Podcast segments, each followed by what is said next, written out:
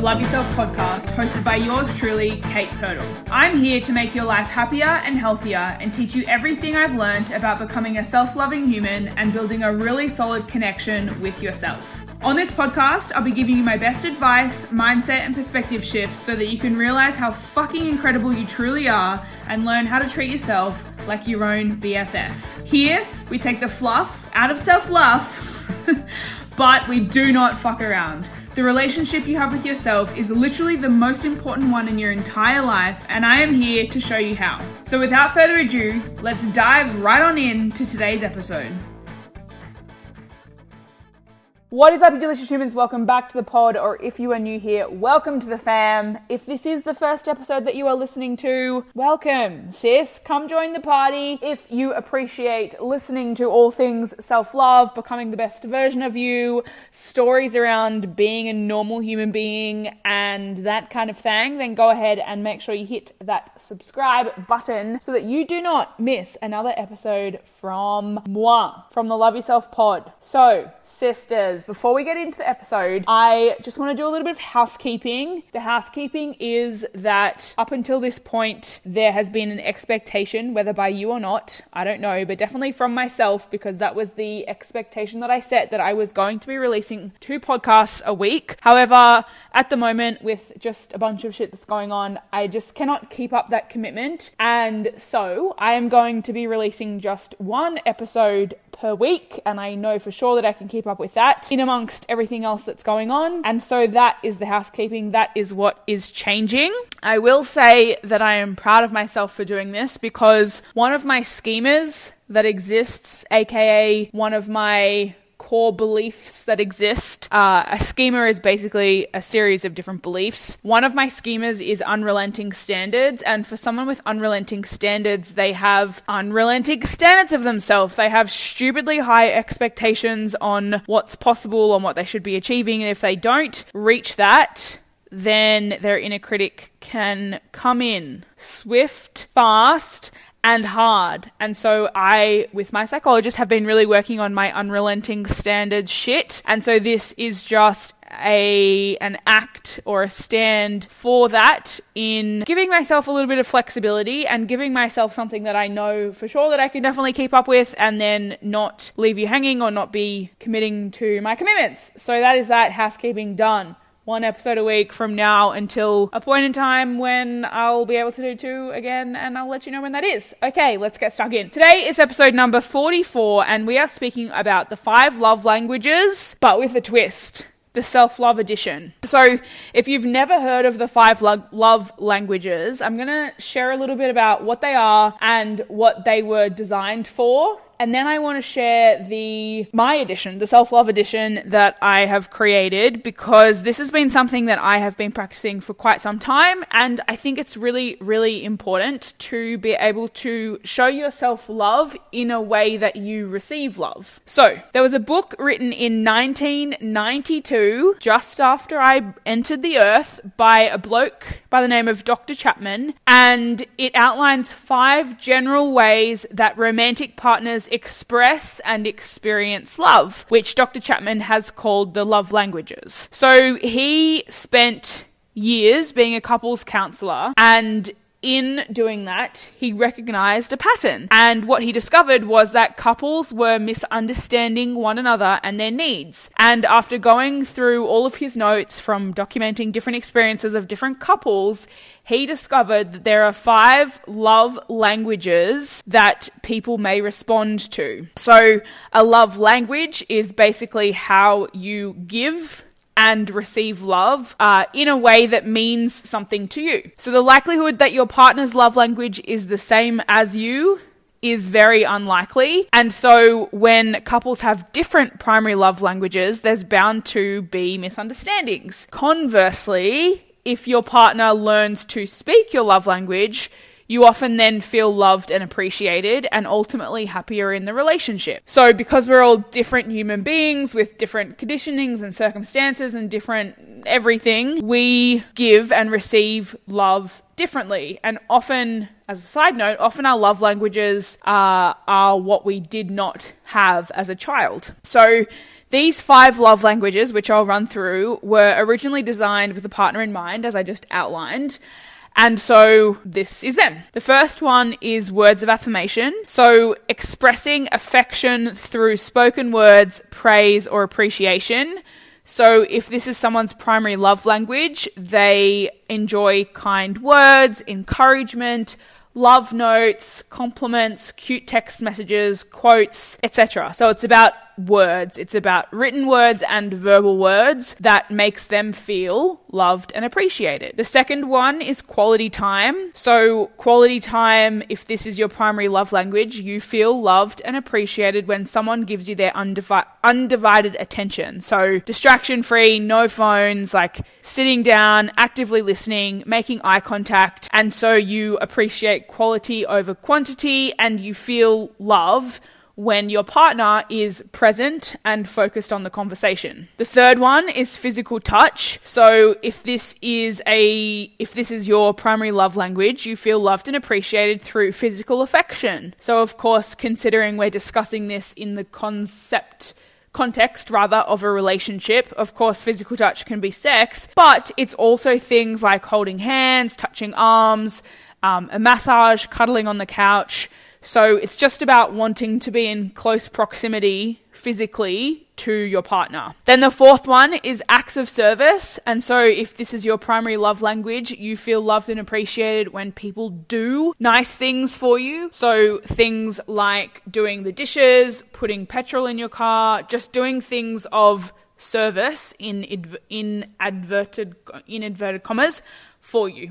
Wow, that was really hard to get across. Then the last one is receiving gifts. So if this is your primary love language, you feel loved and appreciated when you receive gifts. And so gifts are a symbol of love and affection. But this is not to say that you know, every single week you have to get like a Cartier bracelet or whatever. It's not about expensive gifts necessarily, although that the magnitude of the expense can directly correlate to feelings of love and affection. But more so it's the meaning and the thought and the attention and the effort behind the gift that becomes incredibly loving. That like that's what means a lot. So those are the five love languages: words of affirmation, quality time, physical touch, acts of service, and receiving gifts. And so, of course, as I mentioned, these were originally created in the context of a relationship, like a partnership. But love languages can also be applied to different areas of your life, such as your family members.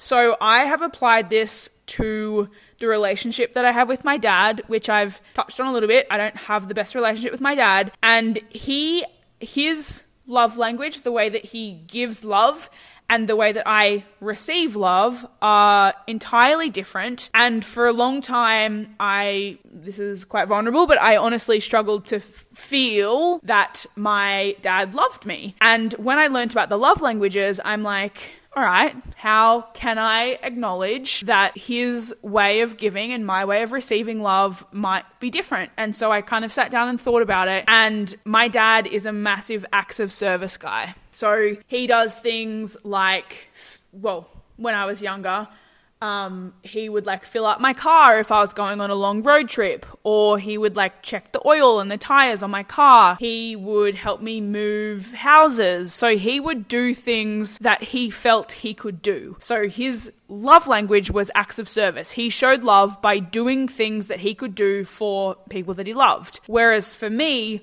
I don't receive love. Like acts of service is low for me. Whereas my love language, my top one is quality time. And my second one is physical touch. So I'm a hugger. Like, in terms of a relationship, obviously, is different to like friends or my dad, as an example. But physical touch with my with friends or with my dad would be things like a hug, um, you know, like not holding hands with your dad, but like, you know, like, yeah, like a hug, touching, not weirdly.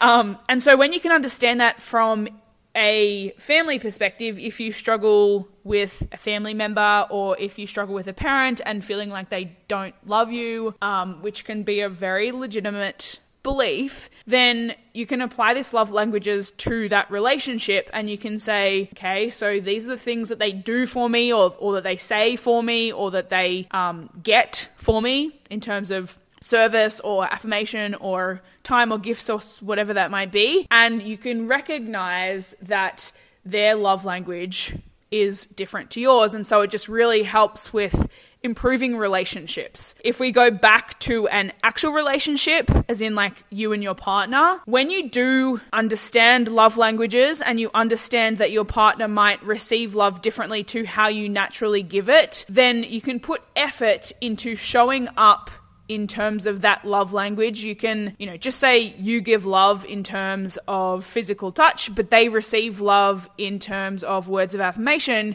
You can work really hard to make sure that you send them a cute text message throughout the day or write them a little love note on their lunch or, you know, compliment them to their face, things like that. And so understanding love languages is incredibly, incredibly important in a relationship as well as in family dynamics as well as, of course, it can translate over to friendships. And lastly, of course, it can translate over to the relationship that you have with yourself. So before we get into that, I want to share that in the show notes of this episode, there is a link to the five love languages website and it's a quiz. And so the quiz takes like five minutes or less and it just asks you a series of questions and then it shoots out your results and it will give you a percentage breakdown of your love languages. And so when you can understand your own love languages, not only of course will it help you if you're in a relationship, as I mentioned, it'll help you with your family, it can also help you with your friends. But lastly, of course, it can help you make sure that you're giving yourself love in a way that you receive it. So for me, uh, quality time is the top. Quality time is 33%, and I love spending time with people that I love, whether that be family, friends, or a partner. I love it, makes me feel so good and loved when someone sits with me and we don't have phones and we just have these deep conversations. Like that just fucking gets me going. It just makes me feel so good. My next one at 30% so just lower is physical touch. So as I mentioned, I'm a hugger. I love like I'll touch my friend's arms or you know my mom. Like I love hugging her and like having a cuddle and stuff. Um, of course, in a relationship, that's a whole different level of intimacy and physical touch. But I love all of that stuff too. And then my third one is words of affirmation at 23%. So you know people validating you or complimenting you or telling you how, how much they mean to you, that kind of shit. Then my fourth one is acts of service at 13%. And my last one at 0% is receiving gifts. Like if someone gives me a gift, it's nice, I appreciate it, but it just it doesn't do that much for me and I would much prefer their time. I would much prefer sitting with them, talking shit, laughing, quality time. I would just much prefer. So that's me. And so when I then translate that into myself into giving love to myself, into uh, ways in which I can portray those love languages with myself. I'm going to break down each of the five areas and once you know what your love language is, as I mentioned, of course, you can apply it to all these different areas. But being a self love podcast, being a self love coach, I really want you to think about how you can then show your self love in a way that you receive that love. So if your primary love language is words of affirmation, which is, as we mentioned before, expressing affection through spoken words, praise, or appreciation, you can do things like affirmations like like writing in your journal affirmations for yourself. You can do journaling to remind yourself that you're the bloody bee's knees the absolute best the best chicken the best egg top shelf free range and organic egg. Uh, so things like verbally affirming to yourself out loud in the mirror or written affirmations to yourself, that's words of affirmation, and that's how you can give that to yourself. The next one is quality time. So, as a reminder, it's when someone gives you their undivided attention. So, as I mentioned, quality time is my top love language. And so often what I do is do things like just spending time with myself without my phone, uh, walks in nature. And it's really just about being with yourself, connecting with yourself, and not doing. So, quality time by yourself isn't you like going to work. Quality time with yourself is time that you've blocked out to spend with yourself. And that used to be incredibly uncomfortable for me. Now I fucking love spending time by myself.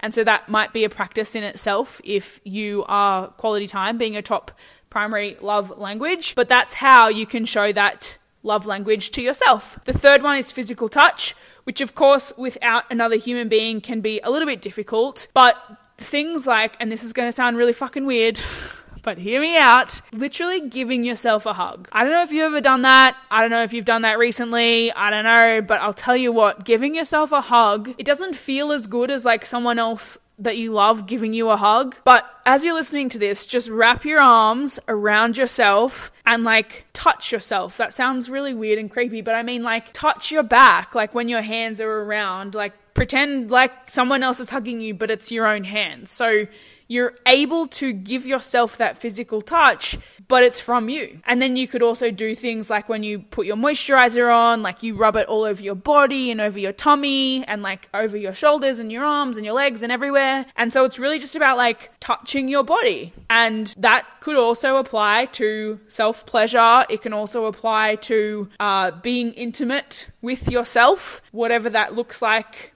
in your world. So, physical touch, even though it's harder to give to yourself because you're the only person there, it's still possible to be able to give that to you, particularly if that is your top love language. Then the fourth one is acts of service. So, that is also a little bit difficult to give to yourself because it's not another human. But as a reminder, acts of service is uh, you feel loved and appreciated when people do nice things for you. So if you were to do nice things for yourself, that could be things like just looking after yourself in terms of cleaning up your space or doing the dishes or like doing things that get you prepared for the day ahead or the week ahead.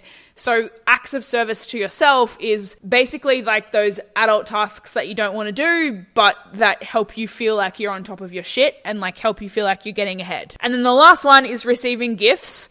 So, that of course can look like buying yourself a gift as a reward um, taking you out on a little date somewhere and buying yourself something. So, gifts is actually quite easy to give to yourself because you can utilize it in a reward system way, or you can utilize it just in a way that you want to buy something and you choose to buy it for yourself because you love yourself. So, that is how the five love languages apply to relationships, friendships, family, and most importantly, to yourself. So I think a lot of us rely on validation from other people, rely on love from other people, and rely on other people doing all of these things so that we feel loved, respected, appreciated, validated. But if you don't have a partner, which if you don't, welcome to the club, sis. If you don't have a partner, you can and sh- and should be doing these things for yourself, regardless of if you do or don't have a partner. But of course, if you don't have a partner, then you definitely need to be able to make sure that you're taking action to show yourself love. And like I've mentioned, when you know what your love language is, you can do it in a way that actually means something to you. Like if I went out and bought myself a gift, it, it just it just doesn't fucking do it for me. So I barely ever go shopping. I barely ever buy anything unless I need it because um, that's just not me. It's just it just doesn't fly. It just it's just it's just not it, sis. It's not it. Whereas if I you know block out time in my schedule and like spend time with myself, I feel like I'm showing myself love. Like that means so much to me. So. As I've mentioned, the quiz, the five love languages quiz, will be in the show notes. Go ahead and do the quiz.